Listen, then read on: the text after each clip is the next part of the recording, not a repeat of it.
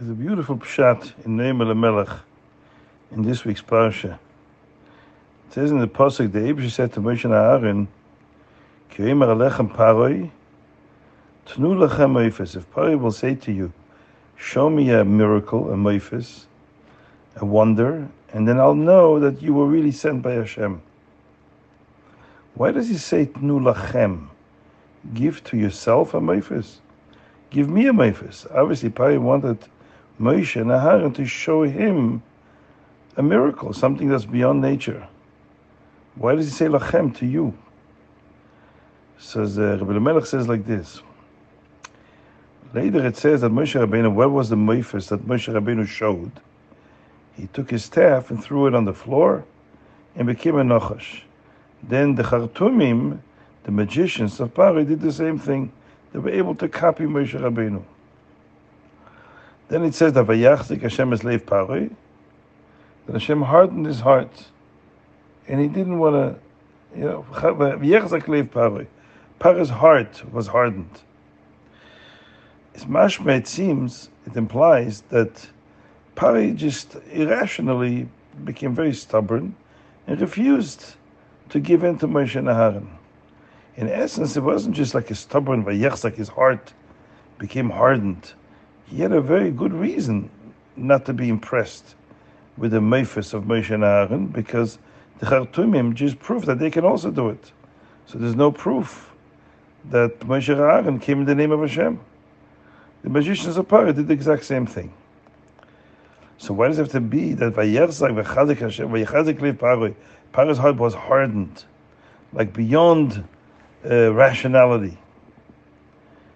So Melech says like this. When a magician creates magic, the magician knows that if you do certain tricks, there's a certain process. He can't just uh, snap his finger and create something. He has to do something. There's a certain science, a certain skill that you have to master and follow exactly the process that produces these results. Now, for the magician, maybe the first time when he succeeds at creating this this, this amazing uh, piece of magic, he gets very excited. But with time, he gets used to the idea that if you do these and these things, it inevitably creates these and these results. It's not that he has control over nature. It's that within the natural world, there are certain hidden forces that a magician knows about, and he knows how to manipulate them in a way that it will inevitably result in a certain uh, magical result that to, to the observer seems like magic.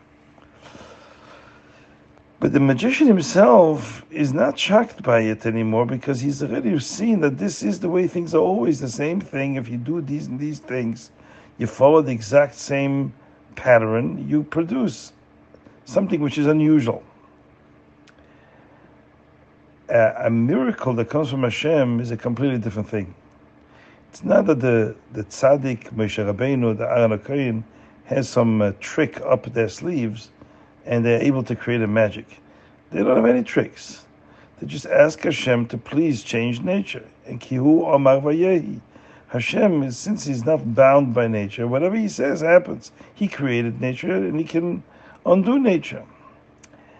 So f- for the tzaddik that performs a meifus with Hashem's power, it's always an amazing thing for the tzaddik. No matter how many times the tzaddik sees a miracle, every time he sees a miracle, it's a new miracle. It's a new surprising event. It is a, a, an, an, amazement that the tzaddik feels every time he sees a ness. Because it's not that the ness came because he did something, he manipulated some forces that inevitably results in something. It's he didn't do anything. It's just Hashem is in control, and Hashem says one way, it's one way and He says the other way, it's the other way.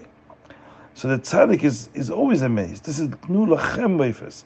I would like to see you perform a miracle that even to you will be a surprise. Then I know it's not you mastering some trick. And therefore, for you, it's no longer a surprise, no longer an amazement. It's something that you already learned that there are certain hidden forces in nature that if you know how to manipulate them, you know how to create magic.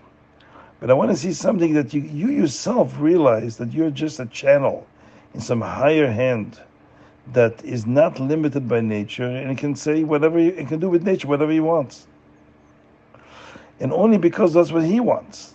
He says it should be that way, that's why it's that way, and not because some process that has the power to change things. And if I see that even for you it's a meifis, then I know that you come from Hashem. And nevertheless, Paroi hardened his heart, and he didn't send the Jewish people.